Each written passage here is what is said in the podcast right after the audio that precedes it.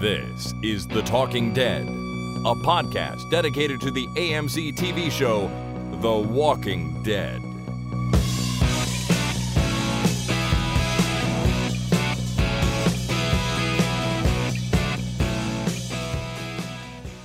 Hey, everybody, my name is Chris, My name is Jason. My name is Dave. and this is The Talking Dead number 82 for Monday, July the 9th, 2012.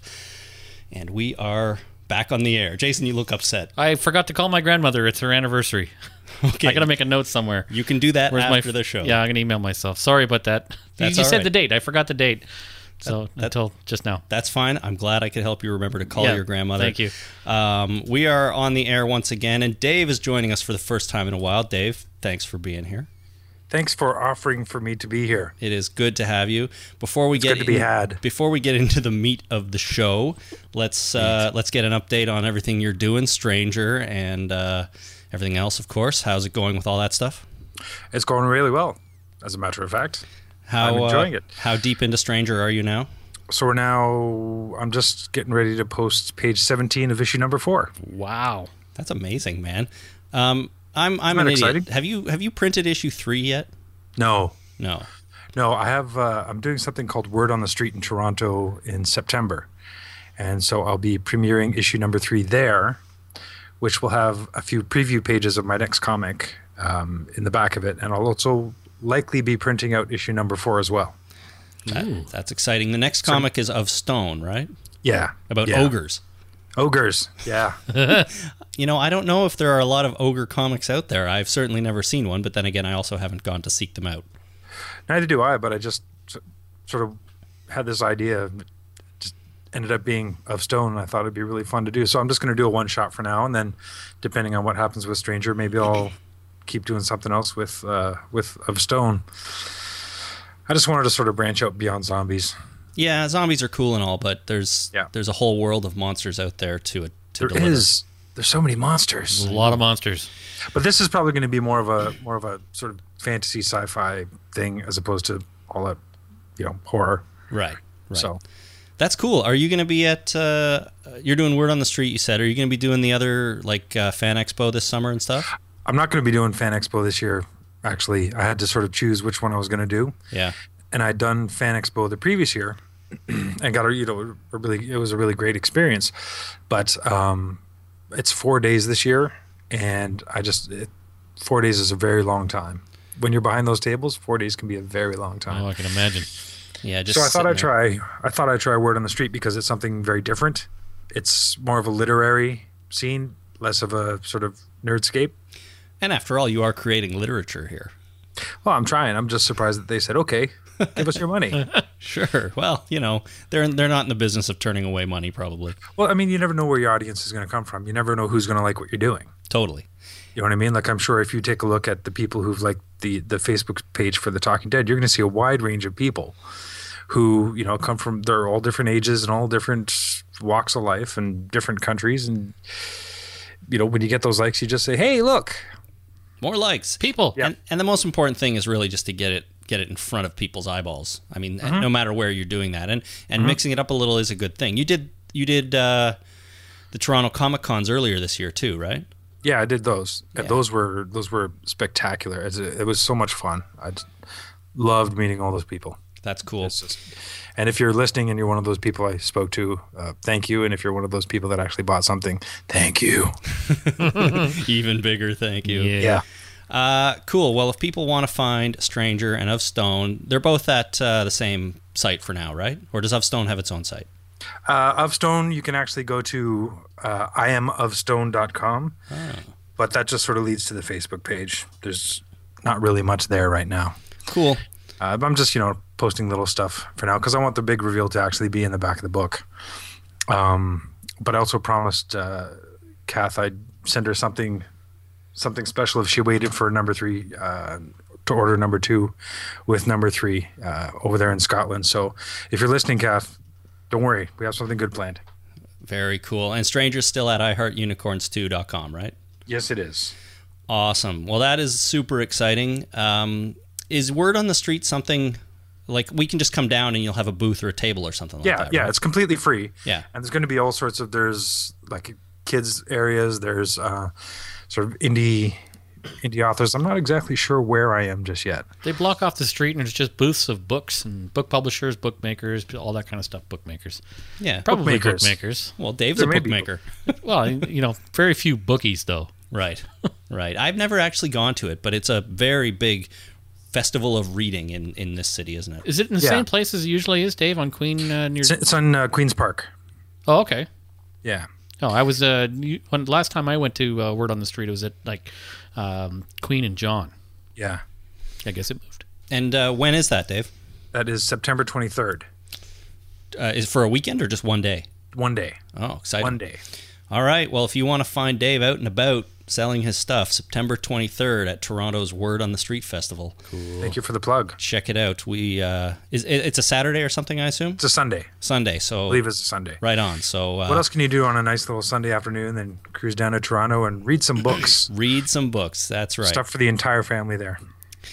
Very cool. Well, we will be down there. I'll probably make an appearance with uh, with my family, and if you want to do that, I would highly Maybe you can recommend. do a reading for me. Do a reading of Stranger for me. Would you do that? I- just because I, I love your radio voice, so you can just do the reading for me. Maybe you can. Okay, I'll do a reading. I don't mind. You can read the uh, the first seven pages of Stranger for me.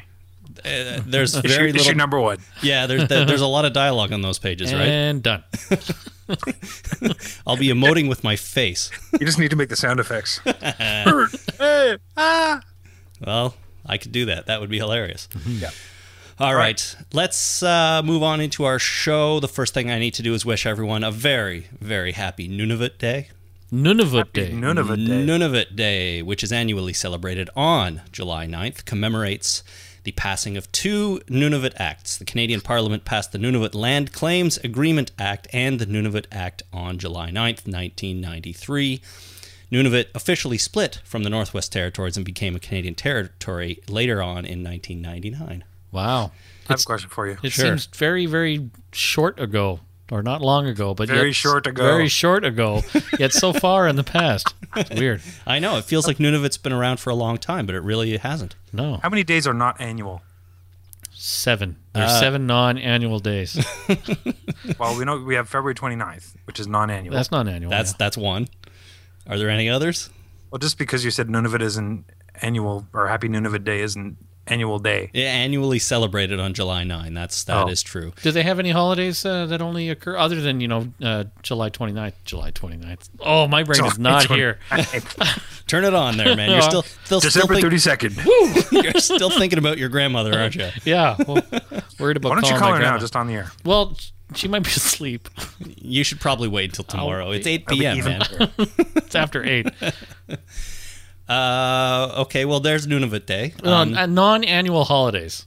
Is there a non-annual holiday Um, which you only celebrate once every few years? well I can think of a lot of non-annual sporting events. May the 4th Those is aren't every annu- year. those aren't annual. I mean holidays. That's true. Anyway, it's just something to think about. All right. Well, uh, there I, I'm sure there are some. There's probably like every 10 years something like that, you know. Haley- Somewhere. Haley's Comet, but that's not really a holiday. No, also not a holiday. More of a comet. yeah. That's very true. yeah. Okay. Anyway. All right, so Nunavut Day. It's our most uh, recent Canadian territory. Anyone know what the one before that was? Uh, Yukon, wouldn't it? No, no, it was um, Labrador. Newfoundland. Yes. Newfoundland. I guess and I, I guess and Labrador at the time, 1949, I believe, if I'm not mistaken. So it had been a Wait. while. Newfoundland was a territory? No, wasn't- Newfoundland wasn't part of Canada until 1949. Oh. So what was it? Uh, New- Newfoundland. Newfoundland. yeah. Newfoundlandia. There you go. The Republic of Newfoundland. Um, okay. One more thing before we get into the Walking Dead news. Okay. And I want to just briefly update our How to Kill a Zombie contest. Right. Exciting. We announced this last podcast, which was three weeks ago now. Wow. So sorry to everyone who was eagerly awaiting our next show. We had to take a few weeks off there to recharge and make sure we could get Dave on. That's what we were Yeah. doing. That's exactly what it was. Yeah, exactly. So, put it all on me. Uh, there you go. You're only on, you know, once every six months, but we should do it more often. So I have a lot of extra weight so I can take the punches. Very good. Uh, so, how to enter a zombie contest. The deal here is that you just post on our Facebook wall your favorite way to kill a zombie. It's going to be running all summer and into the fall. ending up on season three premiere night. And uh, we will announce the winner on our podcast the next day covering that episode. Um, but a couple of people emailed me and said, "But uh, what if we don't have a Facebook page? Can we still enter?" And I think that's I don't want to exclude anyone. So to be fair, if you'd like to enter by email, you can do that. Too, Okay, good. Right? We like the posts on the Facebook page, um, but if you want to enter by email for whatever reason, send an email to talkingdeadpodcast at gmail.com. I am compiling them all. I will be doing that over the summer. I'll be reminding everybody every time we do a podcast, and it'll be very exciting when we announce the winter. The I'm winner. going to post something right now.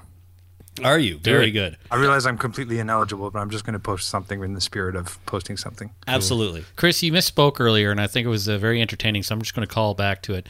Uh, you said uh, how to enter a zombie contest instead of how to kill a zombie. Oh, how to really? enter the how to kill a zombie contest. So uh, I just think it's it's interesting that we should have a how to enter a zombie contest contest, or we should have a how to enter a zombie contest. if you want to enter a zombie. What about how to enter a tauntaun contest? Oh yeah, that's a good one too. Anyway, I just thought that was entertaining. I was entertained there for a little while. That makes me really uncomfortable. Already won by Luke Skywalker. yeah. Uh, I thought they alrighty. smelled bad Or on the Chewbacca. outside. yes, that's right. All right, without further ado, let's do this. The Walking Dead News. All right, it's time for the Walking Dead news. The first item in the news this week is more of an update from something we discussed last time, and it is that Dish TV has now officially dropped AMC. Oh, Yeah, we talked about it three weeks ago, at which time there was about uh, two weeks left uh, before Dish was going to drop them. You know, AMC claims it's over an unrelated lawsuit. Dish claims it has to do with high fees and low viewership. yeah. They don't seem to be getting along, but the 1st of July came and AMC is no longer available on Dish. So that's shows like, of course, The Walking Dead, Mad Men, Breaking Bad, Hell on Wheels, and a whole bunch of other ones. horse crap. Yeah, it's it's unfortunate for Dish customers because they are the ones who suffer here because they can't watch their favorite shows. But uh, I'm sure something something happened similar to uh, the show that I love called Todd and the Book of Pure Evil. Uh, it didn't have the ratings. It didn't have the the viewership uh, on television anyway. You know, lots of people would watch it online, but sadly, it just watching it online didn't count. Right. Yeah, that's uh, that's a thing. That was an MTV show, right? No, it was uh, Space Original, Oh, space. which is the Canadian version of sci-fi. right. Well, I was way off base there. Space, huh? And it was I I um I meant to check it out because you would you had told me about it, but I, It's still I worth never- checking out. It's it's very funny. It just ends on a cliffhanger that we'll, I doubt we'll ever see the end of. Oh, but it's right. worth checking out. All right. Well, I'll check that out. But in the meantime, if you are concerned about AMC not being available on Dish, you can head over to keepamcnetworks.com and get all the information on how to contact Dish and let them know your feelings. Cool. You never know. Uh, you know, if there's enough groundswell uprising, they may change their minds and work out a deal. It worked for Family Guy. That's right. It's worked for Family Guy and Futurama, too. That's true. Oh, that's right. Futurama came back, didn't it? They brought Futurama back. That's Isn't right. Arrested Development coming back too on Netflix? Oh, To It Netflix, is. yeah. It is. A whole full season on Netflix released all at once. Oh, it's the same day. That's going to be great. I I, believe. Right. am so excited about that. But you need to speak up. Your voices need to be heard because they're not going to know otherwise. No. Hmm. Or they're not going to care otherwise. Exactly. They're not certainly not going to care. Alrighty. Next item in the news. It is all about Walking Dead video games. So, as we know, the Telltale game has been has two uh, two uh, episodes out now. Mm-hmm. We are going to talk about the second one later on in this here program. But we also have news about the third one. Episode three is due out in August, That's great. so very soon. Exciting. Um, Telltale posted on their blog because some people were a little upset by the time it seemed to be taking between the first and the second episode. And people got a little upset that they were maybe taking too long to do these. right. So Telltale posted, Our goal from day one has been to deliver your game episodes as quickly as possible and where we can si- simultaneously across all platforms and regions. We've been working closely with our phenomenally supportive partners to try to make this a reality. We will continue to work on this, and furthermore, we will strive to improve our communication with you so that you know what's happening. That's nice. it, they kind of just apologized for being slow, and they got the second one out, and then they announced that the third one's coming in the middle of August. So we don't have that long a wait, which is nice. That's great. I think one a month would be fantastic. Yeah, that makes sense. Five months is a long enough time for you know an episodic, the- a complete episodic game. Yeah. and if they can keep that up, that'd be uh, that'd be really nice. Now they also announced that after all five episodes are released digitally, there will be a compilation retail disc release. So if you're not into buying these one at a time, you can wait until the end and then buy all five at once Right. on disc. Um, and after that, they even you know not in so many words, but they kind of hinted that there will get a, a second season of this game. So we get five episodes and then potentially another five uh, which is like a second season of the game, sort of. Awesome. So there's lots of Telltale Walking Dead video game goodness coming up, if you uh, if you're into that sort of thing. In other Walking Dead video game news, we this week got a trailer for an Activision game that is based on The Walking Dead. This is a little bit more of a traditional uh, game as opposed to the episodic Telltale game, where it's a first-person shooter centered around Daryl Dixon. Wow. Now, this kind of came out of nowhere for me because I had not heard of this at all before. And then suddenly there's this trailer with an announcement for 2013. Right. And Davey, you sent me the link. Yeah. Um, I I guess we've all watched that trailer now. Let's let's just talk about it briefly. What did we think of that thing, Jason? Did you have any thoughts on it? You watched it just before we started going. I think it could be uh, very, very interesting. Mm-hmm. Um, and you know, first-person shooters, I've I've sort of been shying away from in the last few years, but uh, I might delve back in for a uh, you know a Daryl Dixon one. So the idea here is, yeah, it focus. It centers on Daryl Dixon and I guess his brother, and it takes place before, I guess, after the zombie apocalypse, but before he meets up. They meet up with the group. Right. yeah. Um, Dave, what are your thoughts on it? What do you think about this game? Uh, I think the game itself could be really good. Uh, now, this is going to be an Xbox Live game, right? Or Uh, it, it it's according to the site, it does have Xbox Live support, so some sort of multiplayer or Right. online play. But it's a it's not like a download game; it's a physical disc game you buy in retail. oh, okay, okay. Well, I mean, the the, prem- the premise for the game seems really interesting. I thought the trailer was pretty shitty. It was a pretty crappy trailer. Yeah, I, I kind of agree with that. Like, the trailer wasn't amazing, but what could they just- show? They have It they- just it just sort of felt like they rushed it out the door for Comic Con. Oh, that's true. You know what I mean? Like, Oh yeah. oh shit, we gotta have a trailer for Comic Con. Uh, you intern, do a trailer. it, to me it looked like an, a mix of actual footage of Daryl and Merle and animated versions of the two of them. Um, I d- it seems sort of rotoscope to me. So it's just uh, Yeah, a little bit. I did, I was not a fan of the trailer, but I'm a fan of the idea behind the game.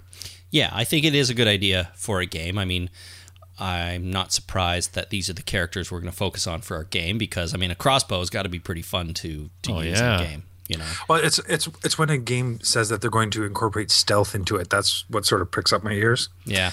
because I like when a first-person shooter uh, at least tries stealth in their games. Whether they do it well or not is uh, remains to be seen, I guess. Sure, and I guess anything beyond just running and shooting the whole time. You, I mean, you've got to do that these days. You know. Uh, according to I guess the the news release for this, there will also be a decision making mechanic that determines how the game goes and how other characters affect the story to some degree. Like like Telltale's decision making.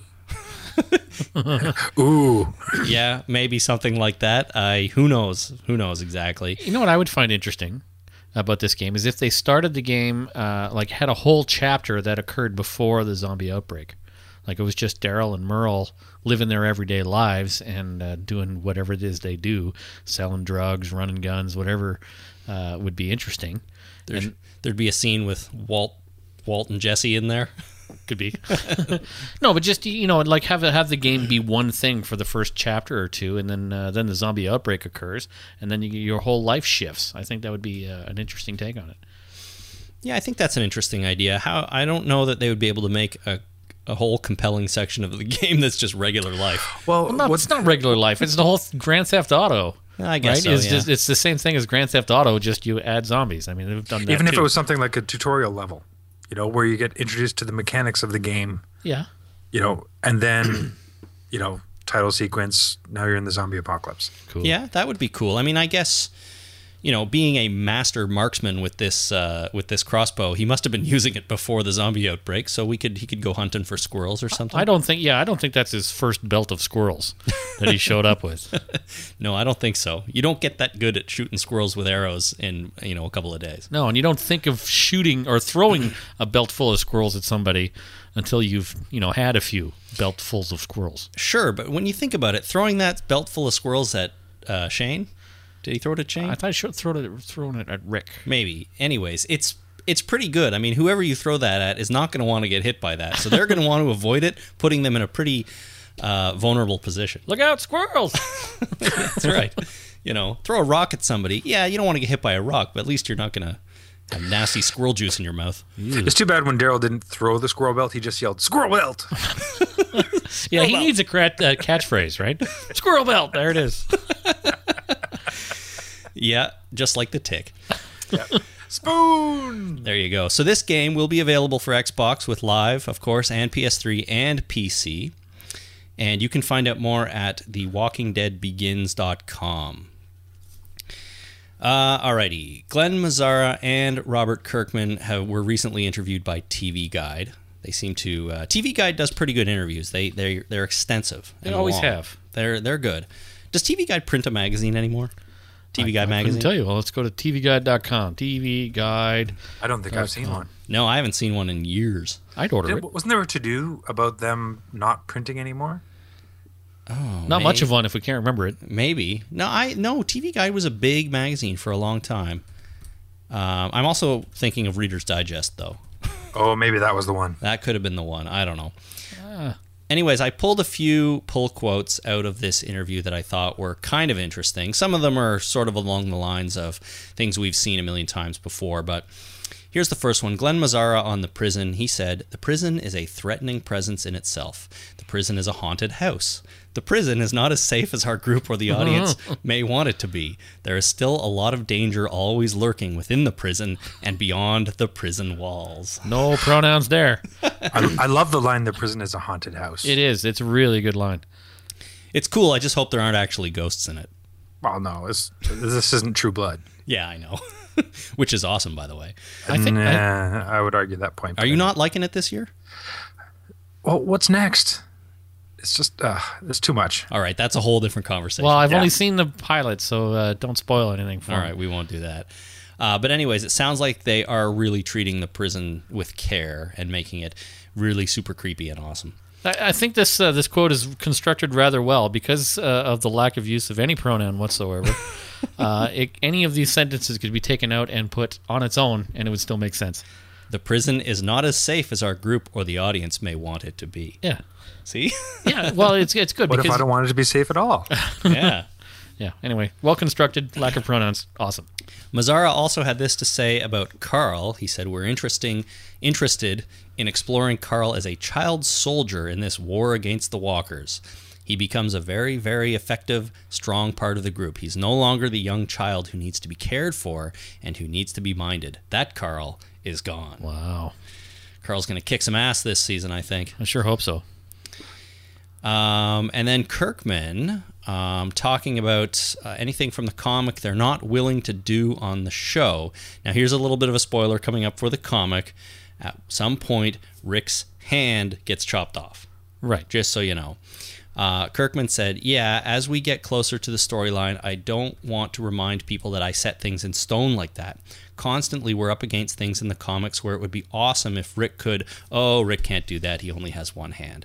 That is something that I regret, but I wouldn't put it past us. I'm not ruling anything out. Hmm. I thought that was interesting that he would admit that he regrets cutting Rick's hand off. Anybody? Well, I mean, it's it's it's a whole thing of, of what could have been. You know what I mean? You, if he didn't cut Rick's hand off, maybe he would regret.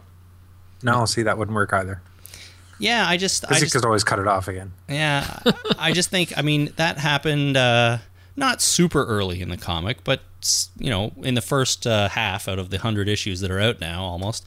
Um, and I'm just sort of like I, I've always thought cutting that hand off was almost you know, adding a difficulty that didn't need to be there. But I guess at the time he thought it was a good idea. But it's interesting that he, he regrets it now. It is I'm, interesting. I'm, I'm surprised. About I'm, I'm still glad that the, the hand is gone, and I think it adds a lot of uh, a lot of color to the to the uh, the graphic novel. Well, and it's it's kind of become something that you don't even think about in in the comic anymore, right? It's just he has no Yeah. hand. You barely even notice it. He's um, he's it hasn't seemed to hampered his ability to do most things, but according to Kirkman, it feel I think it feels like he has a lot of ideas, but then suddenly you know he doesn't have a hand and he can't do it. He probably wants Rick to climb a lot of ladders, and that probably isn't going to happen. I don't know. Well, you can navigate a ladder with one hand.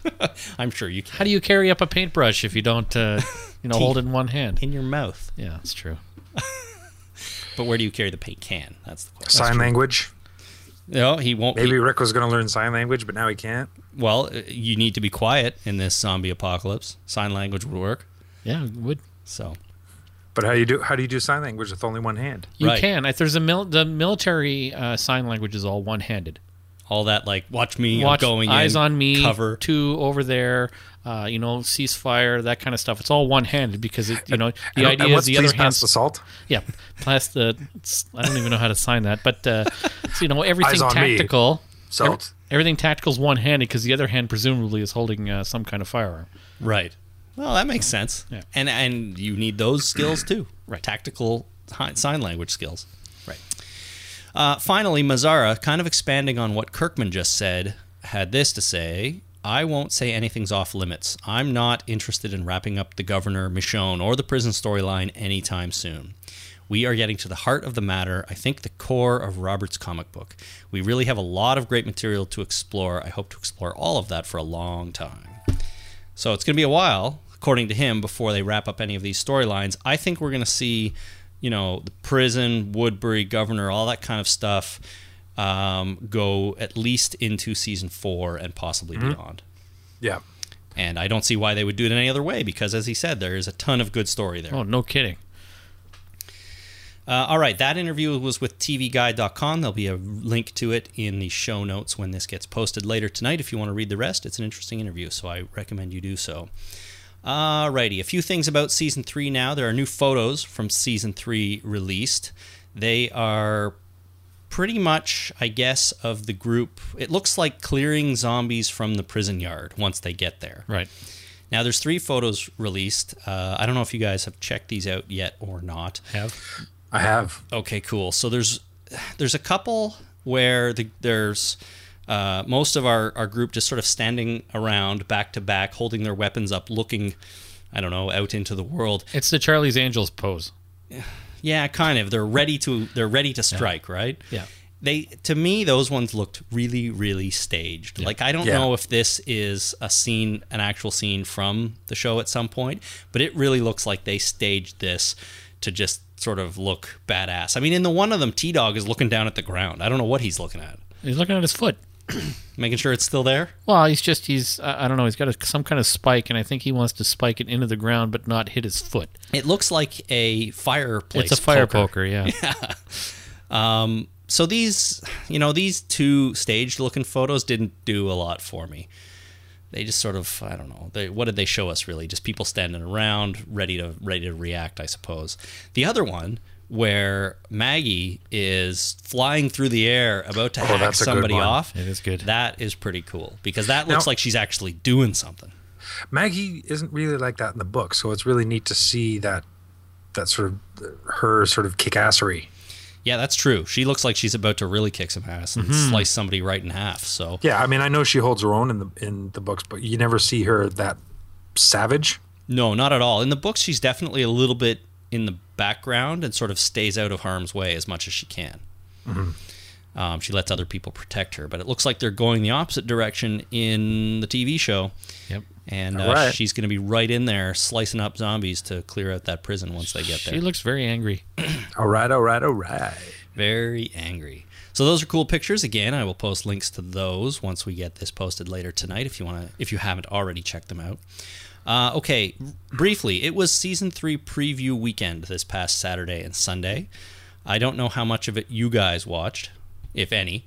I don't have cable anymore. yeah, so uh, I did. I watched I watched the new episode of Talking Dead on Sunday night, AMC's Talking Dead, as well as most of the black and white pilot episode. Right.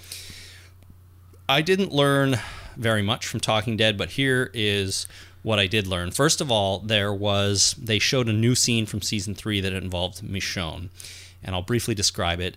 You it starts you see have a close up shot of a zombie in a store somewhere, and you see a figure come in the front door and kind of run behind him um, off out of off camera, and you can see her holding a sword, Right. Which is cool.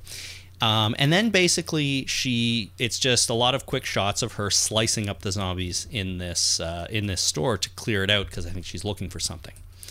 So we get some katana action. She cuts their heads off. She slices them in half. They all go down. There's three or four zombies in there, and really, it didn't show us anything, but it actually was pretty cool. Cool. I thought it was pretty neat. Um, and then she reaches down to pick up some aspirin. Always handy. Yeah, always handy. So that was that. Didn't show us much, but it was cool to see Michonne in action. That's the first glimpse of that we've had, really. Yep. Mazzara also was talking about the governor, and he said the governor is a guy who thinks the zombie apocalypse is all about him.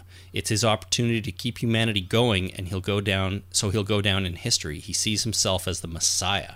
Oh wow. Is this something you guys have thought about the governor before? Because this is sort of new to me. I don't see him as being a guy who wants to, you know, be remembered as the guy who kept civilization together in the face of this bo- apocalypse. I think he's more the guy who's like, what can I get out of this, and what can how can I derive power from this? No, I don't think he's interested in his legacy. I th- I can totally see that uh, see that side of him based on what I've read of him. hmm If that makes sense. Um, but I mean, that's I don't know. it- It's kind of open for interpretation, and I think just the show is going to go a little bit steered more a little bit more in that direction. Yeah, I guess the show is going to go more more, you know, with Messiah Governor. I just don't see that in the past. I've read everything, right? And I don't see that um, sort of in the past material. But that's okay. I mean, they're they're mixing it up a little bit. I don't. I don't see it. Uh, like I I agree with you in that uh, I don't really see him as you know wanting this legacy of you know I saved humanity from this uh, this you know, apocalypse thing. I just think that uh, you know every, he, he's taken advantage of this situation and uh, took a you know grabbed power and likes it and wants to keep it. Yeah. and just because he was capable For the greater of doing good, of that. course. Well, yeah. Well, there's always you know that uh, for the greater good. Every uh, you know dictator has you know said the, for the greater good for everything they've done i- in life, and uh, a lot of times it's just for personal power. Well, that's that's what the governor strikes me as a guy who just wants to gain that power and I guess keep it. I don't know that he really looks down the road in the future very far. Right. You know, I think he's just there because he's come into power and he's he's in charge of all these people and he likes it. But maybe a little bit different uh, direction in the show. We'll see. It'll be very cool to find out. Uh, Mazzara also talked about the silencer, or maybe it was Kirkman, the silencer on uh, Rick's gun in that first promo shot they released for season three. It's actually a flashlight, which I thought was funny. Uh, and then they did a brief uh, sort of interview slash walkthrough with Stephen Yun of the prison set. So they built this entire prison on a studio in Atlanta, inside and outside. They constructed this whole thing. Cool. And it really looks fantastic. Like there, it looks like a great amount of detail went into this thing. Um, just you know, super detail everywhere, nastiness everywhere, blood stains all over the place, lots of different rooms, lots of different areas for them to go in and explore. Um, I was really, really impressed by what we got to see of the prison set. Right. It was very, very cool. So if they post that, I don't know if they're going to be posting this stuff online, but I highly recommend seeking it out and watching it if they do because it's it's a pretty cool thing, and it's not spoiler heavy or anything like that. It's really just like here's some inside sets, here's some outside. You know, this is this is what it looks like. It's pretty cool. Um, one more thing, Drew Carey was the guest on Talking Dead. Right. Don't know what he has to do with anything other than being a fan. And he was kind of annoying. He sort of kept going on about how realistic the show is in terms of the d- decisions people make, Right. He's the host of The Price is Right now, right? Yes, he is. Okay. So is that uh, his expertise on people's decisions? or zombies, maybe. Well, you know, people make decisions all the time on Price is Right. Do you think he's using that as a baseline for, you know, how humanity would react to uh, zombie apocalypse? well, they're not playing zombie plinko here, but I don't know. You jumped right on my favorite game. My whole, my absolute favorite game in uh, The Price is Right. Plinko? Plinko. Well, it, it does look like the one that's kind of the most fun because it's it's not just guessing prices. It's uh it's like here you go, drop this thing in in this other thing and see what happens. It's That's totally right. random. Well, I guess after hosting a show like that, you you get to learn people's a little something about human nature and the way they react to things that are like how greedy they can be, how uh, how much of a, a risk taker they are. That's a good point and what they do when they win a free car. And you know, during the whole time that they're on stage, they're under pressure too. Right? Uh-huh. Like, Yep. It's not easy for people just to get up on stage on national television and make financial decisions. Yeah, That's true. yeah, And I guess it's the same. You're under pressure when zombies are approaching. you know how they react to how they win, how they lose. Mm. Okay, so I was making that point as a joke, but it might be valid. Semi valid. I think there should be some university student out there that that does a whole paper on the Price is Right and how it relates to people surviving the zombie apocalypse. I think that'd be a lot of fun. That's right. Go. Yeah. If uh if Bob Barker was still hosting, it would be a lot closer to a zombie apocalypse too. Is he dead now? No, he just uh, he just crusades for animals now. Oh, you're right. He came to Toronto and Mostly out of tried the to, Toronto Zoo, Try to get yeah. rid of the, the elephants. He did successfully. They're moving them out later this year. Awesome, awesome, awesome. Okay, we got uh, there more news than I thought here. So next one, Lenny James talks about returning to the show. Lenny, I James. love Lenny James. More I- Lenny James. Oh, Oh, yeah. more Lenny James. Absolutely. He he was in Hung. Did you watch Hung, Dave? The HBO yes, show.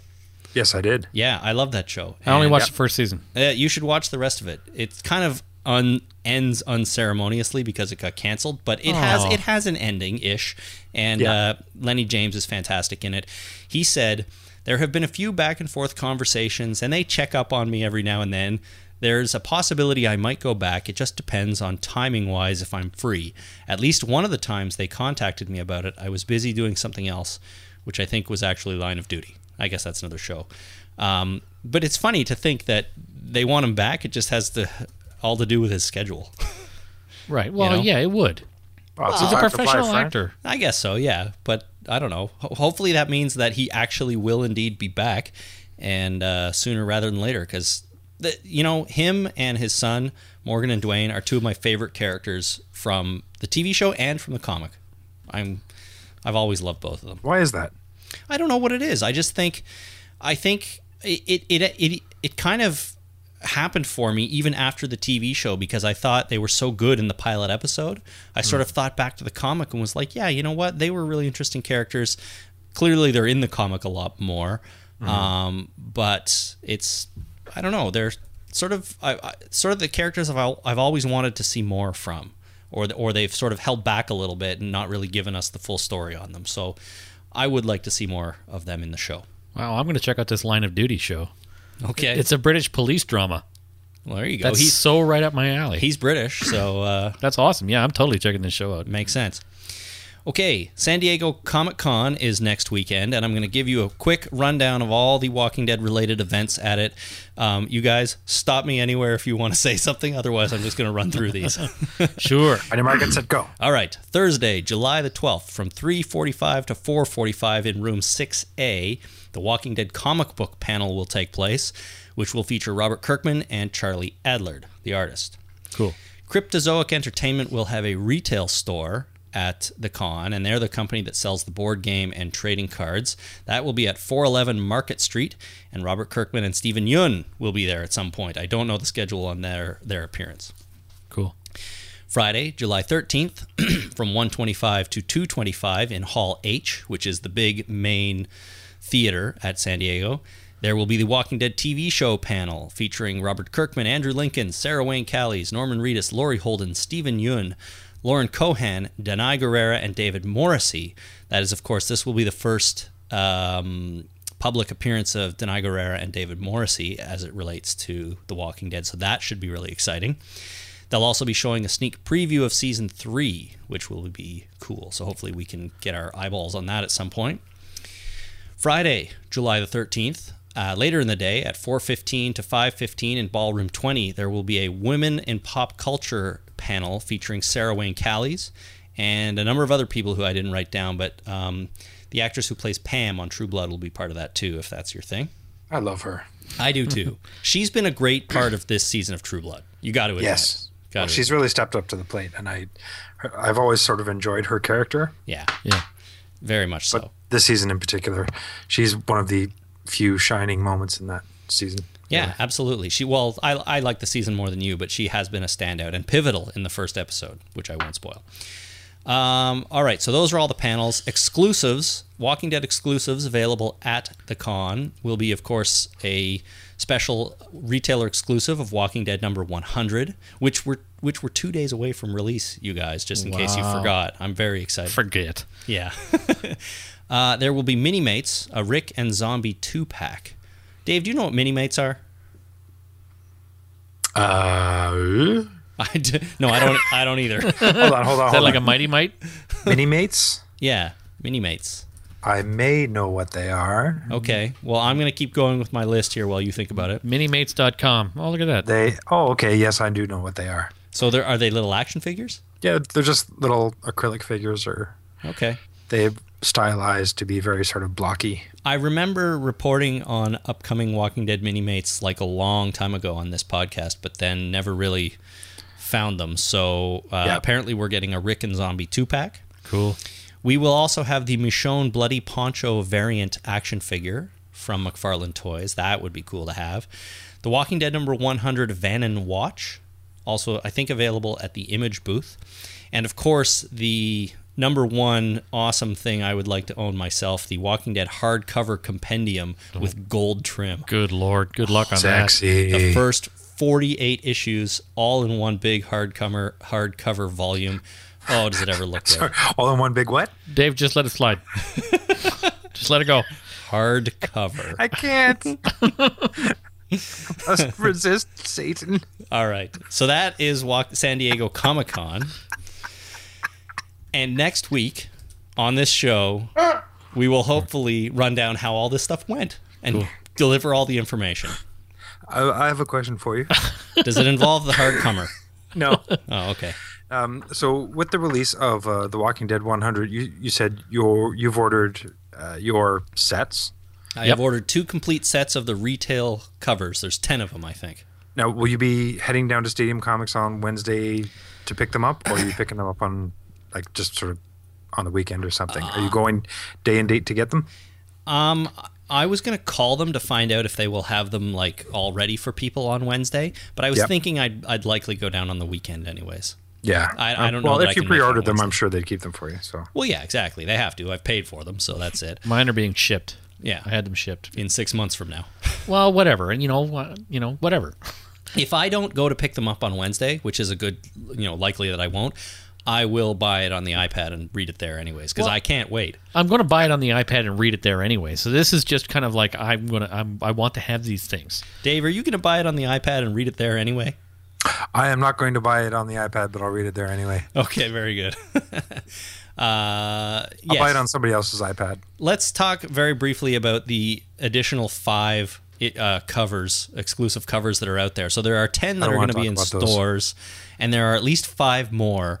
Um, let's see. One is the uh, retailer exclusive at Walk at Comic Con. God, if I could speak. Another one is the exclusive that you get for running the Walking Dead Escape, that uh, obstacle course thing. Right. Do we know what the other three are? I can't even think of them now. One is a Comixology exclusive. Oh, really? But that Comixology, the app, it's a digital exclusive. Uh, I believe you can actually order hard co- or hard copies from Comixology. I could be wrong.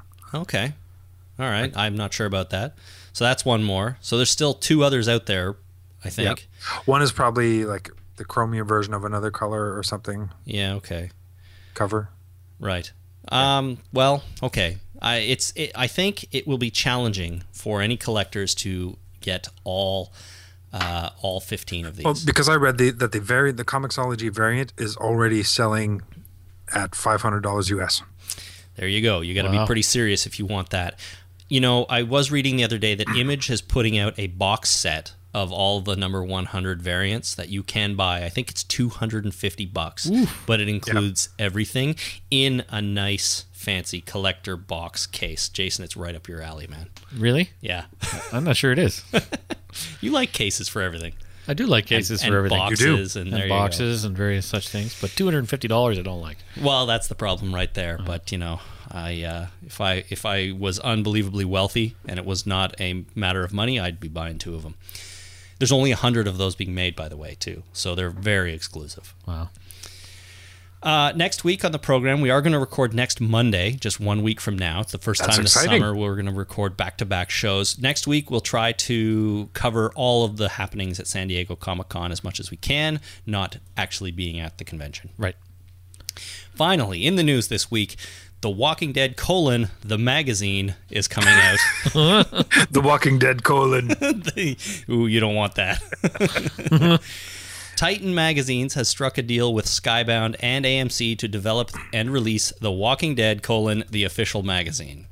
Released quarterly, it will be 100 pages in length, containing news, interviews, behind the scenes features, and more. Kirkman had this to say The magazine will be your one stop destination for all the news pertaining to the comic, TV show, video game, toys, games, and whatever else exists in the ever expanding Walking Dead universe. If it's happening, you'll find out all about it right here and it will be released in the US and I assume Canada on October 23rd, the UK on November 8th, Australia and New Zealand on December 16th, uh, December 18th, and there is already a Twitter account at Walking Dead Mag that you can follow for all the information. Cool. So one more thing in the Walking Dead universe to buy, read, and collect, I guess. I guess so. Now, this leads me to my sort of next topic for the program here, and I just want to quickly get everyone's thoughts on this. It struck me when putting the news together for this show that The Walking Dead has expanded from a comic book to almost every other medium you can think of in, say, the last two years. Oh, no kidding. We've gone from comic to TV show, of course, to video game, to another video game, Facebook social video game, novels, companion books like the Walking Dead. Um, Rise of the Governor. yeah, uh, well, yeah, the novels, but also that uh, Walking Dead book that was about the TV show from last year. I forget what it was called. Um, yes. I, I don't know. It's on- I, I have that. it's on my shelf up there. Uh, the magazine, action figures, trading cards, Yep. everything you can imagine. No And, movie. Uh, no, but Is there a cake? don't don't yeah there's cakes i've seen it, we, there was a cake a walking dead cake in the news just a couple All of right, weeks good. ago You know you've Didn't, made it didn't they when you have get. one when they launched the show?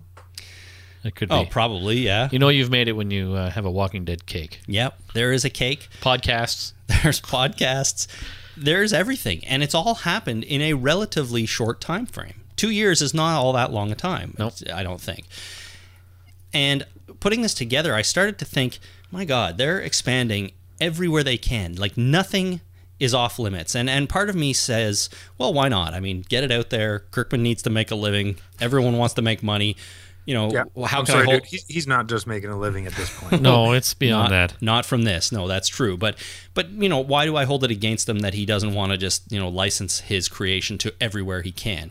But on the not? other hand, I feel like it's just being too diluted and saturated into this market and the Walking Dead is everywhere and it's at risk of losing its specialness or something like that a little bit. Do you guys feel that way?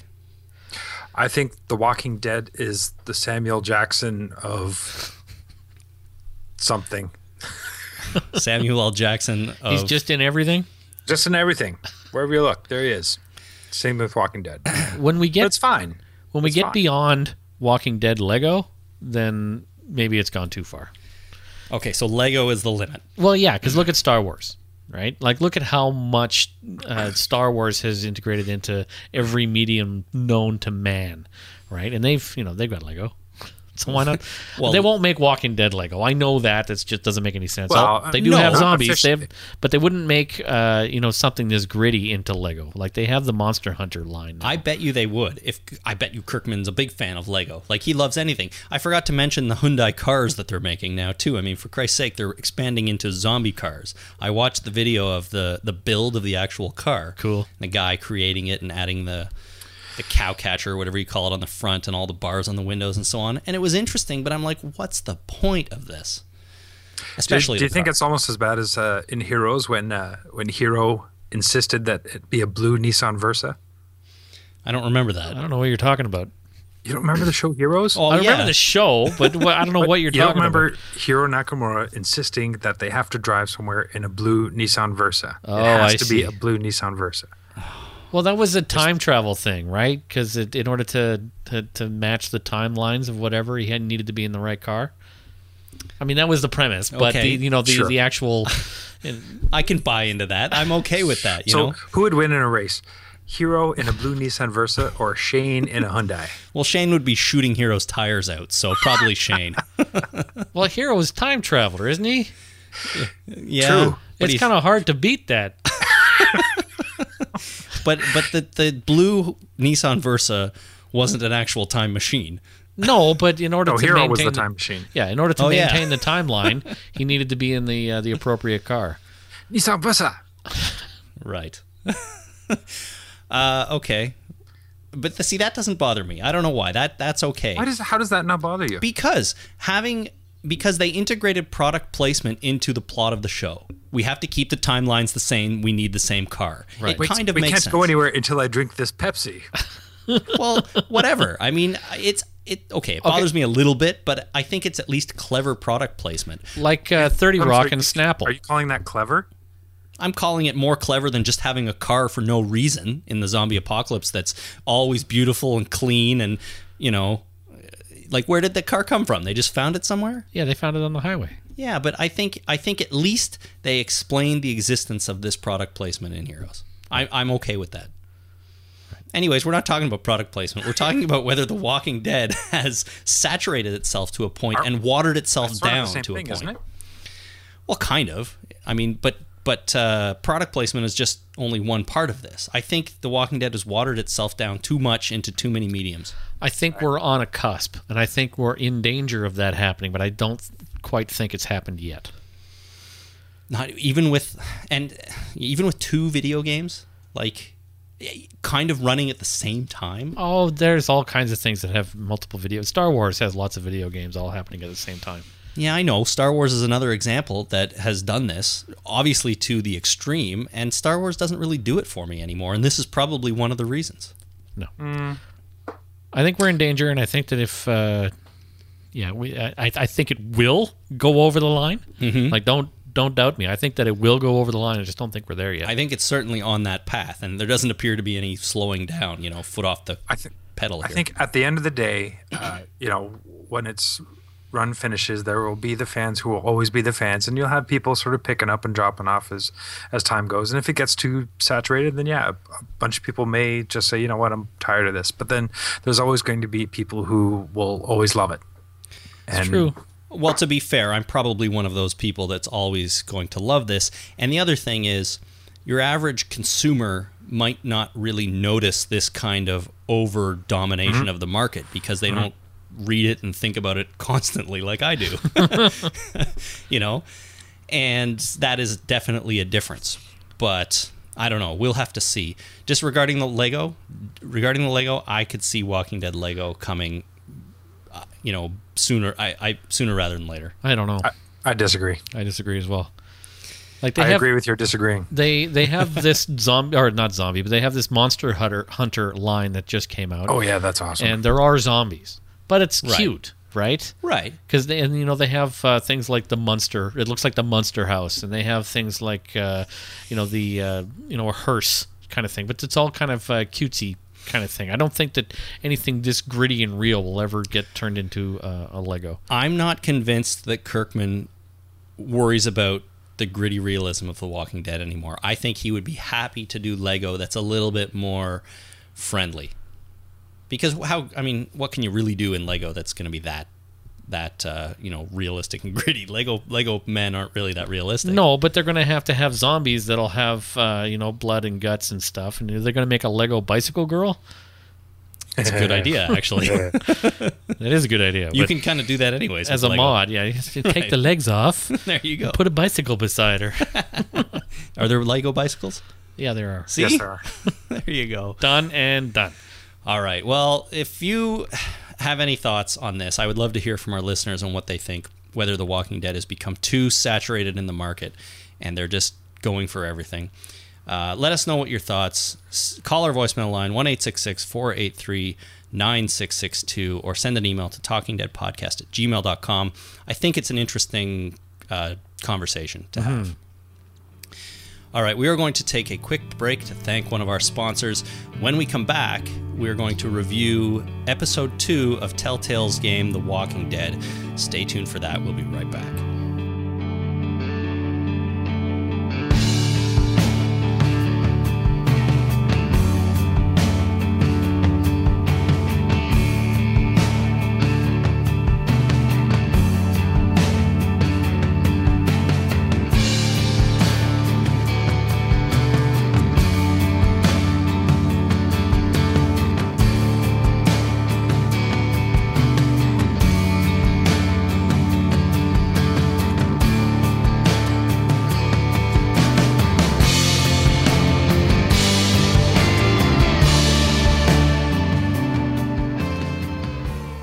For you, the listeners of The Talking Dead, Audible is offering a free audiobook download with a free 30 day trial to give you the opportunity to check out their service. Jason, I would like you to recommend a book for our fine listeners this week. What have you got? Sure, I'm going to rec- recommend a book I just finished like a mere three or four days ago. Another Tom Clancy book because I'm on the, the Jack Ryan series. You're right? So all I'm- about the Tom Clancy. Well, I these like days. to I like series. I like long running stories, which is why I like The Walking Dead. Is that it's a very long running stories. The comic book is very long. The TV shows are all good. So uh, you know, book series. I like book series rather than one off. So I, you know, I've been listening to the Jack Ryan series. So the latest one I've listened to is Dead or Alive by Tom Tom Clancy and uh, Grant Blackwood. And guess who this one's narrated by? Steve Martin. Lou Diamond Phillips. Luke, I was going to say Lou Diamond Phillips. Lou Diamond Phillips, and he actually does a pretty good job. Dave, you would have been right on. Yeah, That's you awesome. right on the money know. there. So he actually does a pretty Actually, I was good going job. to say La Bamba. Close Yeah, enough. La Bamba did it. That's right. so I was surprised I didn't know that when I uh, when I purchased the audiobook and I started listening to it. I'm like, oh, I recognize that. Read to you by Lou Diamond Phillips. Oh, that's it. It was pretty good. I don't know that he's acting all that much these days, so I guess he's reading audiobooks. This is He's a instead. good doing a lot medium. of acting. Is he? Really? Well, let's IMDb that sucker and see what Busy he's man. doing. Uh, anyway, Dead or Alive by Tom Clancy and Grant Blackwood comes in at 20 hours 39 minutes. Cool, if you want to get Dead or Alive or any one of the other 100,000 titles that Audible has on offer, head over to audibletrial.com slash talkingdead. Once again, that is audibletrial.com slash talkingdead for your free audiobook.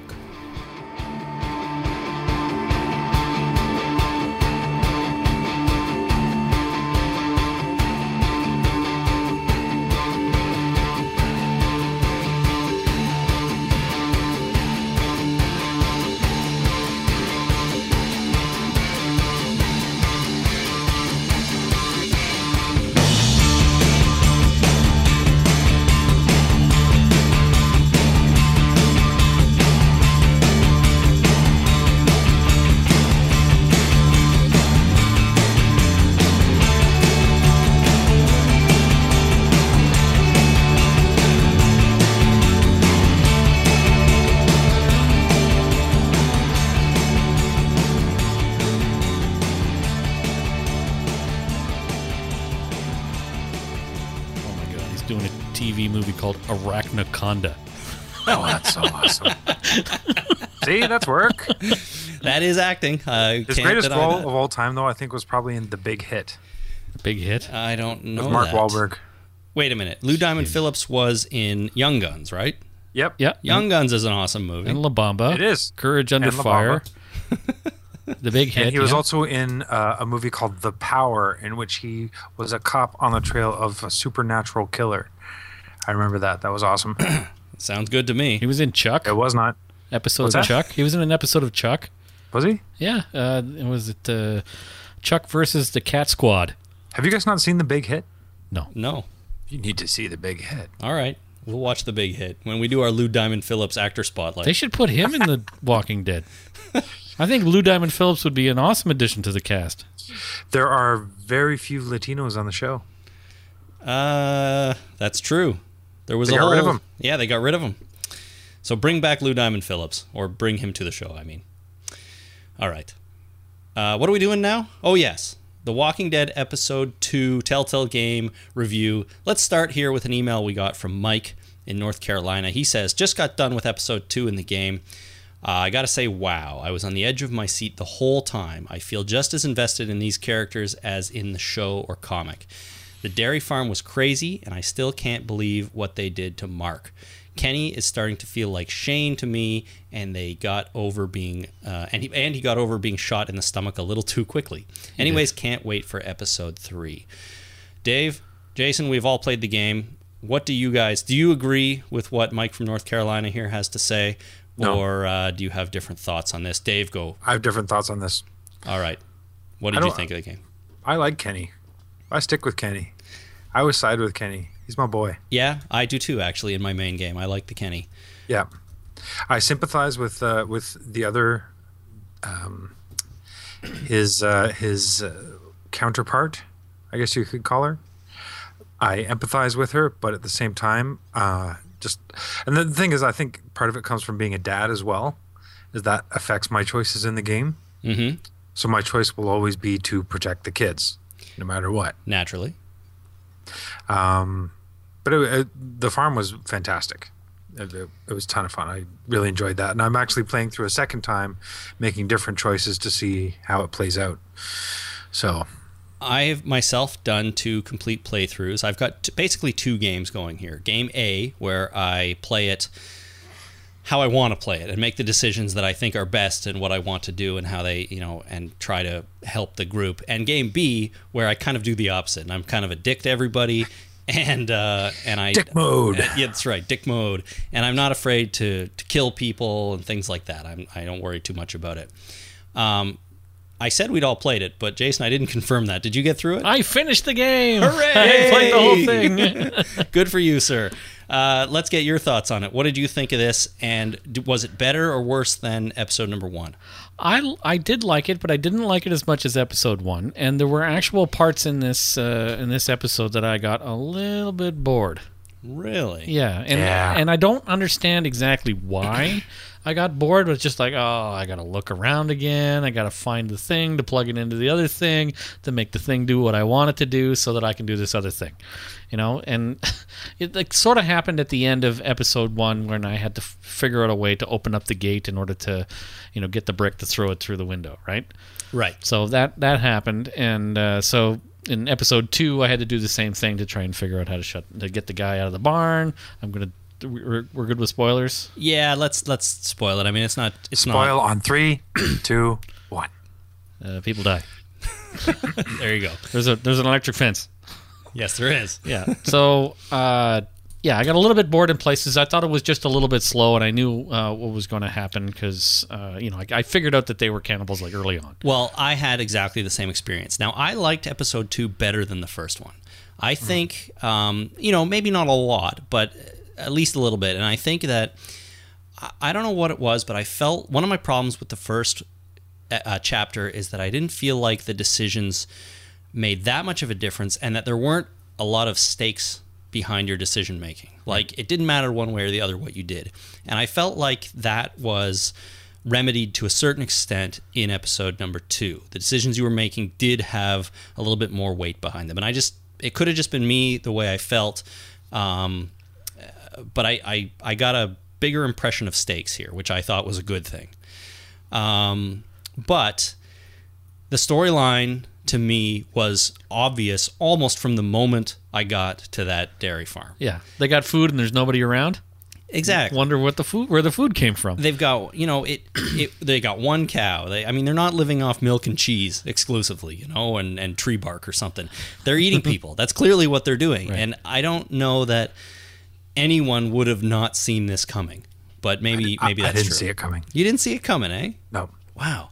It was the other thing too is that this is not the first time we've seen cannibals in The Walking Dead, No, no. right? And a part of me thought, can't you do something new? Can't you come up with something different here? And I was a little bit disappointed that they actually didn't. Now, that being said, I like I said I it, it- I liked it better than the first one. Um, something about the gameplay here was, even though it was the same, I was just a little bit more into it. There was a couple of extra set pieces, like when you're outside the fence and you're getting shot at by arrows, and you had to get back in, Right. um, and things like that. So o- on the whole, I think it was a little bit better. Um, but in general, I think they're both pretty good. You know, and entertaining s- storytelling video games. So I, I do want to say that the uh, I think the voice acting is really well done. I think the uh, the style of the animation is really well done. I really like uh, I really enjoy the story, right? But the I think the gameplay and the depth of what you need to do is a little lighter than I like. Like I've played a lot of uh, the Sierra games back in the '80s that were like Police Quest, Space Quest, King's Quest, uh, Leisure Suit Larry. They all had more depth than this this game, right? As far as figuring out puzzles or having to collect things and, and put A plus B in in order to get objective C kind of thing. Absolutely, I agree with that. For an adult game, which i this is clearly an adult game, Right. um, there there's um, uh, the puzzles are too simplistic Right. right I, I see where you're coming from there Yeah. So you know, you walk up to the generator and it's like, hmm, you gotta push this button. that says off Click. yeah there's nothing too complicated here Yeah, you o- you open up the the first aid kit in episode one. You open up the first aid kit after you do the you know put the band-aid on uh, what's her eyebrows. You uh, you open up the first aid kit. It's like, hmm. Luckily, I don't need anything in here. okay, great.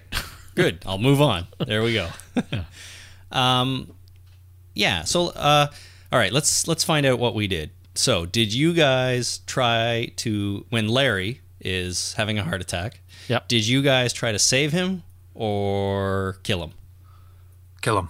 Save him. I tried to save him uh, in the first. Uh, sorry, I killed him in my main game and saved him in my secondary game. Really? Yeah, at the beginning with the guy stuck in the bear trap. Jason, how did you, what did you try to do? Oh, I chopped his leg right off. Right off, Right out. Dave, Kill him. chop the leg off. No, I killed him.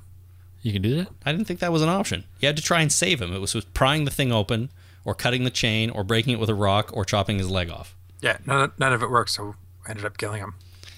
No, uh, Yes. yeah, okay. I but I let him die. Is that what you mean? Yes. Okay. in my main game because I didn't want to chop his leg off, but then that's the only way to save him, It doesn't work. which ultimately doesn't work anyway. Yeah. Um, what other main big decisions in this one were there? Did you guys fix the swing? yep. Yep. You don't have to, but guess Wait, what? no, I didn't fix the swing. Yeah, guess what? The swing gets fixed anyway by the other guy. It's one That's of right, those it things does. where it doesn't matter. Yeah, no, I didn't fix. But uh, that's that's the impression I get with the entire game, though. Yeah, Yeah. no, absolutely. I, I like the game. I just don't love it. A little Now, bit The too. thing is, I bought the I bought the entire season, so I kind of have to play it. you're playing it on the PlayStation, eh? Yeah. Yeah, you can't buy the whole thing at once on No, the you Xbox. can't. So we're going Oh, no? one, one. Yeah, we're going one at a time here. Yeah. Y- You're right. These decisions, while I thought they were a little bit wa- more weighty in this version, there is not a great deal of of um, variance based on what you what you decide, Yeah. and that's sort of too bad. And but Mm-hmm. I, it probably has to do with budget, right? Like they, in order to you know get the voice actors, you have to have the same voice actors for the run of the show, right? Mm-hmm. So uh, in order, you know, if you had s- a huge decision tree, which you know, alive people depended on uh, what decisions you made, you'd have to hire all these voice actors, and maybe they would never, they wouldn't get a lot of work. Uh, you just hire the same voice voice actors, but get them to do different voices. Hire Lou Diamond Phillips because uh, he can do voices pretty good, I think. He is a great voice actor. Yeah. he really is. He's should probably be- too expensive. He was amazing in Cars. Was he in Cars? I don't know. Yeah, I don't know. He might played, have been. He played all the characters in Cars. Wow. Not only does he does he do voices, He but played he does uh, he impressions. played Owen Wilson. That's right. Lou Diamond Phillips as Owen Wilson That's right. voicing the car. Ka-chow. Did you guys manage to stop Penny from? No, not Penny. Uh, what's her name? Steve. The little girl, come on. Can't believe I forgot Clementine. her name. Clementine. Clem- Clementine. Did you guys manage to stop Clementine from eating the human meat? No, I decided to wait until she ate it and see what happened. Just let her eat it, eh? The girl I, I needs said, to eat. You go ahead and eat that. It's good for you. You gotta be. I It's got managed to. vitamins in it. I did not stop her on my main game because I just wasn't fast enough, or I chose the wrong phrase when you run into the dining room. But in my second game, I did manage to stop her. Um, and uh, yeah, again, really not a lot of difference other than she didn't eat the meat. Uh, she ate the meat, but I didn't. Uh, I didn't think that I had a choice. I thought that she would eat the meat no matter what I did. No, if you get there in time and you say, eh, there's three options. One- At least one of them prevents her from eating it. So if you get the right spell, she doesn't eat the meat. Yeah, that's right. Lightning bolt. Magic missile. magic missile. And then that scene when you run into the room and then sort of, you know, things start getting tense because you found out that they're eating uh, Mark's legs. Right. There's no way to not get knocked out and put in the freezer. No. In the room. That's another problem. You, there's no other outcome possible there, no Well, I- matter what you do. Well, that's a. It's a set piece, right? You got to get in there and figure out a way out. Oh my god! I need a coin of some kind. Oh, I can't unscrew this with my hands. So Or there's no, like, yeah, piece of metal on the floor or something that wouldn't work. He needs a coin. I used Larry's teeth. Yeah. and then one more thing, when you guys got out of that room and you were in the uh, the uh, slaughterhouse, avatar. what weapon did you choose? There's a scythe, I think. Yep. A cattle prod. Yep. And I don't know a couple It others. was a hay hook. a hay. Hay, hook. hay hook. I used the uh, bale of hay. I chose the scythe and then the cattle prod. I chose the cattle prod. Yeah. Again, I, really, also, I also chose the cattle prod. the the game uh, plays out the same way, but it's just interesting to to you know find out what weapon you chose. Yep. Did you guys kill both brothers, or one, or none of them? One. One of them. I only killed the second brother. You shot the second guy? Yep. I let them both live because I don't know. I'm a nice guy that way. But in my second game, I killed them both, and that was sort of fun. Well, my decision decisions that I make are kind of all over the map, right? Because I, I chose to let the first guy live, just because it seemed like you know killing someone who's stuck in a trap didn't seem, you know, like a good idea for some reason. Uh, and then the second guy, I decided to shoot him because if I just left him here, he would end up trapping and killing other people. So you know, I don't think he was getting out of there. well, I- yeah, I figured that afterwards, but I didn't know that at the time. Hmm. I, it was before the zombies started overrunning the uh, uh, the farm, right? So I just thought, you know, if I leave him here, he's just going to free his brother, and then they'll go back to business and uh, killing people and eating them for dinner, breakfast, and lunch, and second breakfast and dinner And stuff. midnight snack. Yeah. Well, you, you can't have that. All right. So so bottom line, I, I I I mostly enjoy playing the game. It's not as deep as I would hope, but I do recommend it if you're a fan of The Walking Dead and uh, you're you're in f- and, and you don't mind a sort of easy gameplay experience that doesn't really challenge you that much. Right. Yeah, it's it's it's for the subject matter concerning the subject matter. It's a pretty light game. Well, it's it's it's gory and intense, but it is light. It sort has of- its moments. Yeah, I guess it has its moments. The rest of the time, you're walking around fixing swings. It's a very uh, What's low. this button that says off and on do? What does it do? Oh my! First, I'm going to need the multi tool in that uh, I need uh, some kind of tool. toolbox. I can't over there. press this button until I do up my shoelaces. Yeah, well, the thing is, the problem I think is that uh, when I was playing Leisure Suit Larry and King's Quest and Police Quest and Space Quest and all those fantastic games, those games were meant for computer nerds who like to play video games and to solve problems, right? Nowadays, everybody and their brother and their half sister has an Xbox, and this game I think is designed for uh, the people who watch the TV show and just want to watch a TV show, but in a different format. And oh, I can make my own decisions. It's a choose my own adventure kind of thing rather than an actual problem solving game. Yeah, kind of. Although the Activision game coming out next year is really for people who watch the TV show and the fangirls who love Daryl Dixon. Right. Uh, all right, any final words on the game? You guys looking forward to the third chapter next month? Eh. They get to drive a train. Yeah, I They're saw going to be that. in a moving train. That's exciting to me. that is exciting. I don't know why that train is still working, but we'll find out. They run on diesel. How can they not work? Well, I guess if you have diesel, uh, you can drive a train. Well, you find find a train. It's usually full of diesel. I'm going to reserve judgment. Well, you have to find someone who knows what switch to pull because, you know, if I walked into a train that was full of diesel and ready to go, You know, that'd be it. That's like, okay, see you later, train. Come on, there's a big throttle. You just push it forward and away you go. yeah, probably not. That's like walking into a uh, 747 and going, all I have to do is push these levers forward, and the damn thing. You will just keep take off. pressing buttons and levers until you hear yourself say, "Ah, this must be the right combination." That's right. I need some kind of Wait. key. I can't turn it on without a coin. There you Well, coin solves all. Oh, and just I finished. Uh, okay, we're gonna I'm gonna backtrack to episode one just for a second here because Sure. I finished that before I played episode two. Good for 'Cause you, I man. hadn't finished it at the beginning. Good for you. So when we were in the pharmacy and uh, that what's her eyebrows was having problems with the radio. Yeah, she couldn't put the batteries. How in. many stupid people are out there that can't properly figure out that a there are no batteries, and second of all, b put the batteries in the wrong way and go, I can't figure out what's wrong with this thing. Okay, to be fair, if you let her live, if you save her and did. go into the second chapter, Yep. they make a crack about that, They do. right? Um, so they kind of know it was a bit lame. N- yeah, nobody's that stupid. No. But but you know what they're doing there? They're they're providing another simple puzzle at the beginning of the game to get people into and used to the mechanic and stuff like that, right? It's kind of an up close hand puzzle that you Yeah. have to do. Oh, the batteries are in backwards. In my second game, I let the other guy live. Yeah. The game is much more entertaining with him in it. Really? Yeah. It is. I, I It think is. so anyways, yeah. How so? He's just a more interesting character and he's funnier. He built an alarm. and he built an alarm, An alarm. On, on the uh, fence around the motor end. Cool. Um, so the so when they introduce the two dairy guys, it's completely different if you have him on board. Oh, okay. Yeah. But she has a gun. yeah, True. She, But she he's needed got to a, live because she had a gun. But he's got a nice sweater.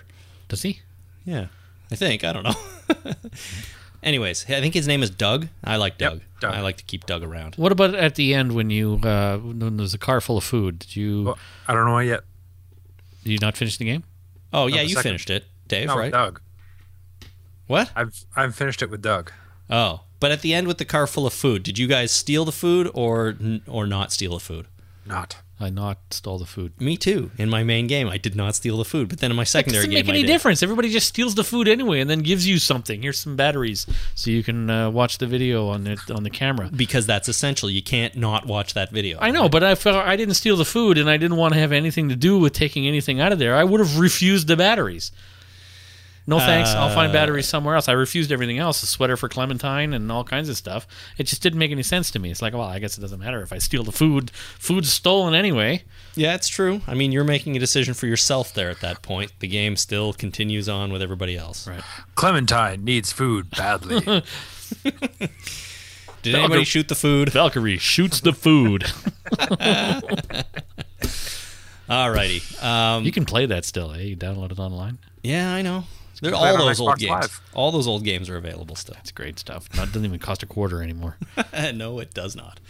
Just one ninety nine for the Xbox, and then you know, Well, yeah, you and pay then for the twenty dollars a month or whatever. Your then Xbox the internet access and all that kind of stuff is more expensive than plunking a few quarters it's into. practically free.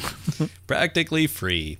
All right. Well, with uh, on that note, let's move on to our final segment here, and that is this. Listener feedback.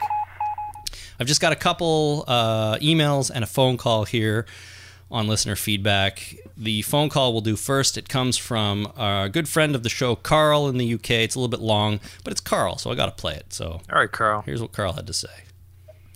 Yeah, hi gentlemen. Uh, it's uh, your friend Carl in uh, Birmingham. Um, calling in. Realise my last few messages have been a bit confrontational to you guys about stuff you've said, so I called in to actually agree with you for once. Um, hooray. Uh, basically, you made the point about how uh, when zombies attack people, they kind of end up getting devoured, and there's very little left.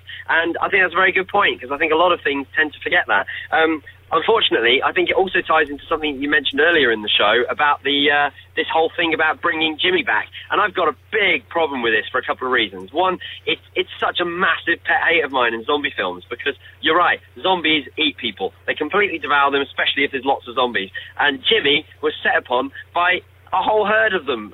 As he was escaping the RV, um, you know, you saw he get his throat torn out. There was at least three or four of them piling on top of him. They were, you know, ripping him to pieces, blood spraying all over the windscreen. There's no way there's enough of that guy left.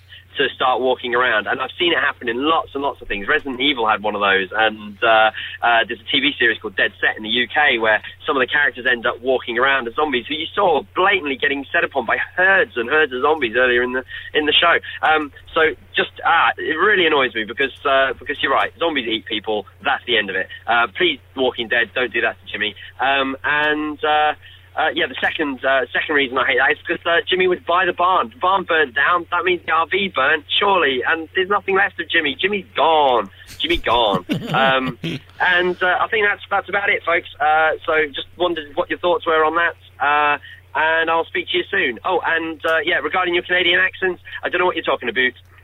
See you later. Bye bye. Thank you, Carl, for that fine call. Um, Jimmy's gone. I agree. Jimmy's gone. Yeah, Jimmy's gone. Dave uh, Dave couldn't hear the audio. right, It's Dave? like you guys were whispering a joke to each other, and I couldn't hear. it. I'm just sitting here all sad. Oh, sorry, Dave. Uh, you, all right. You'll have to hear it when you listen back. Carl So- doesn't think that Jimmy's coming back in any way, shape, or form because the barn burnt down and he got set upon by a whole bunch of zombies. And I agree. Yes, if Jimmy comes back walking around like nothing happened, or maybe you know just with a missing arm or something, it'll be kind of dumb. It looked like he was torn apart, and uh, Carl was saying that's a, that's a problem he has with a number of zombie properties that people you know get eaten and torn apart, and then there they are, they're okay, still walking around as a zombie. It's a very uh, it's a very daytime drama kind of thing. You know, oh, she got into a huge accident. It's like, oh, we'll just do a brain transplant and everything will be fine. Brain transplant. That's right. It's happened. really, you watch a lot of daytime TV? dude? No, my wife did. All right. She was younger. Uh, well, that is very cool. Our first email comes from Ed on the internet. Now, Ed sent in a list of 46 automotive items that he sells that would be helpful in the zombie apocalypse. Ay caramba! I chose a few. I'm not going to read all 46. First of all, he and he also had included a little bit of commentary with each one. Wow. Some of them are funny. So, number one, gas cans. Fill up while you can. The neighborhood convenience store isn't going to be convenient anymore. Right. A ball joint separator to poke them through the eyes a la the Three Stooges. Running lights. Zombies aren't nearly as scary in the light. Antifreeze. Overheating while stuck in a horde of zombies isn't cool. Is antifreeze flammable? No, I don't think so. It's poisonous. It's definitely poisonous, but you can't poison a zombie. I don't think it's flammable. Uh, seat covers to protect the seats from gore. Why not? Why not? Bungee cords, emergency slingshot materials, Oh, that's a good idea. air conditioning recharge kit. You don't want to ride around with your arm out of the window because your AC isn't working. I know how that feels. I just got the AC fixed in my car. Yeah, That's right. And finally, a little tree air freshener. Face it, you're not going to be bathing very regularly, so stay away from strange scents. Go with natural pine scent instead. Or a few hundred of them. a few hundred of them. Yeah. Uh, thank you, Ed, for that. It was very entertaining, and uh, That's good stuff. that's good stuff. Ian in Australia wrote, "Here's my take on the discussion about how the zombie disease might work. I think we talked about this last time, or maybe the show before that. Could be. Uh, he says, Ian says this My theor- theory is that the zombie disease has two states a benign state, which we already know all the survivors have, and which pretty much has no outward effects on the person. Right. We know they're all infected. And an active state in which uh, turns the host into a full blown, hungry, hungry, brain munching zombie. The active state is triggered by a couple of events the brain death of the host, or transmission of the disease from an active carrier, probably through saliva. Uh, from a bite, of course. I don't think blood is the transmitter because Rick's team has been absolutely splattered with zombie gore, some of which must surely have gotten into an eye or mouth, and this hasn't turned any of them into zombies. This would explain why zombies seek to bite people. It's not just from a desire to rend and eat, but because the primary goal of the disease is to cause an active zombie hunger to create other active zombies and further spread the disease. Look at it this way the bite from a zombie is effectively a form of procreation for the disease. It is. I think we were wondering why you know why they're all infected, but they don't you know they don't die and become a zo- they don't become a zombie right away. Right. They just carry it around with them. And I think this is an interesting uh, interesting theory here that it has two states: benign, you always have it, but then it's activated when someone who's in the active state bites you, Right. and it turns it on, and therefore kills you and reanimates you. That's that's a great idea. it works good. Uh, the problem here is that I don't think we're ever going to really get an explanation No. for any of this. So this is all speculation, but it's fun to speculate. Nor should we really. No, exactly. I don't think so. Um, on Talking Dead last night, Robert Kirkman was asked some questions like that, like you know, what's why does it take so long for some people to turn and not others? And he's like, nah, it's just the way it is. he's kind of like, I'm not going to tell And you. that's Oh, and, the proper answer. and I don't Yeah. and I don't know the answer. You know, he he, it's not important. I tell stories. I don't figure out the technology behind whatever, and you know the, you know, all the medical mumbo jumbo behind it. It's just a story. Medical mumbo jumbo. That's right. But it is fun to speculate, and I It think is. Ian has a cool theory here. I always thought it was kind of weird that their method of procreation and their method of sustenance is the same. Like they eat and procreate using the same methods, which is, just doesn't make a whole lot of sense to me. But you know, as a species, kind of thing. You never know. There's there's some pretty weird, wacky stuff out there in the in the uh, uh, universe. Yeah. Well, there's the uh, the you know the uh, the Black Widow, but it, she devours the the male after procreation, Right. not before or That- not during that wouldn't make sense. or attempting to kill them while procreating. right. anyway, it doesn't make any sense. All right, cool. There you go. That is it for uh, listener feedback. If you want to send in your comments or questions, talkingdeadpodcast at gmail.com or our voicemail line at 1 483 ZOMB. Just before we wrap things up, we're going to announce our next Walking Dead actor spotlight. Mm-hmm. Any guesses on who it's going to be, Dave? Uh, Lou Diamond Phillips. Oh, that'd be That's awesome. right, Lou Diamond Phillips. Sorry, I meant to say La Bamba. I wonder if his middle name really is Diamond. It's La Bamba. Lou Labamba Phillips. Lou La Bamba. There you go. It's actually going to be Scott Wilson, the actor who plays Herschel. He's pretty much the only one left uh, of the primary cast, anyway. And uh, he's got a vast, vast film career for us to choose from. Although, that being said, I found it tricky to choose ones because I obviously want to choose things here that he's prominently featured in, not just, you know, a bit part somewhere at the end, because that doesn't really help us at all. So here's what we're going to watch. We're going to take a full month to do this, like we did with our last one on uh, Lauren Cohen, right? Right. We're going to watch In Cold Blood, the 1967 film starring Scott Wilson. It's one of his first appearances and one of his most well known movies. That is going to be very cool.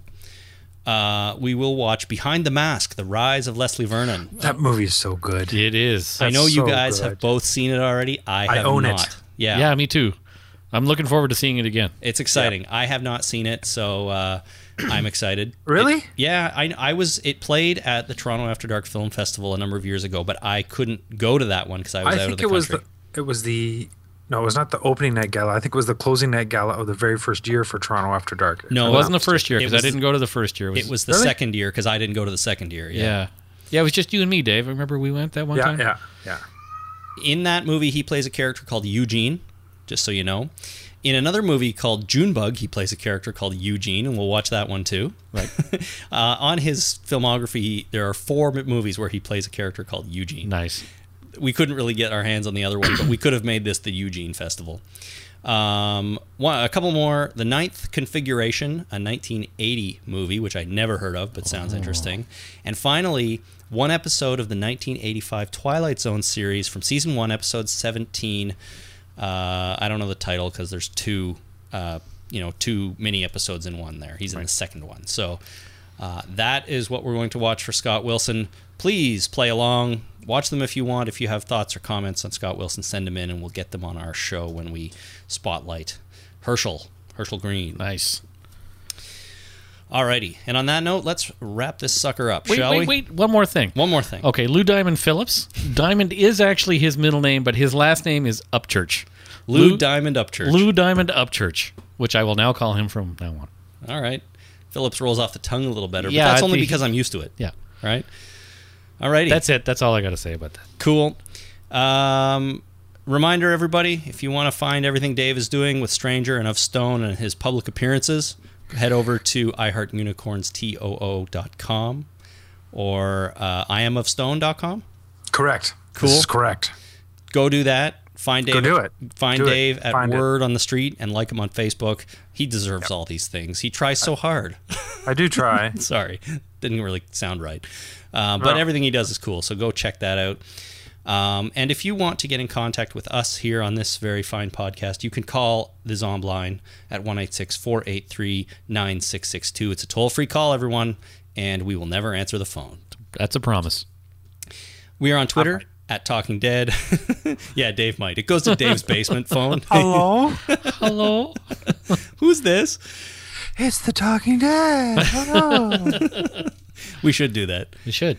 Um, what are we? Where else are we? We're on Facebook at facebook.com slash the talking dead. Thanks to everyone who's participating over there. That is really the go to place for us. And of course, that's where you can submit your favorite way to kill a zombie and enter our did. contest. I did that tonight, live on the air. Cool. That is super exciting. I'll put I'll add you to the list. Um, or email talkingdeadpodcast at gmail.com. Questions, comments, thoughts, uh, profanity laced rants, whatever you want to send in, do Tirade. it. Profanity laced tirade. Tirade, excuse me. Not do it a lot of profanity on this show, though. on The Walking Dead? There's a little bit. Not on this Well, not, podcast, not on though. this particular podcast. No, not on the podcast. Here's my rule for profanity on the show, everyone. You can say anything that they would say on the TV show The Walking Dead. Really? in general. I mean, I know we stray from that once in a while, but uh, that's the general rule. I stray from it, but only when I feel like it. Very good. And Dave actively goes out of his way to say things on this show that are highly offensive. Fuck balls. See? Uh, there it is. All right, everybody. Uh, thank you for listening. My name is Chris.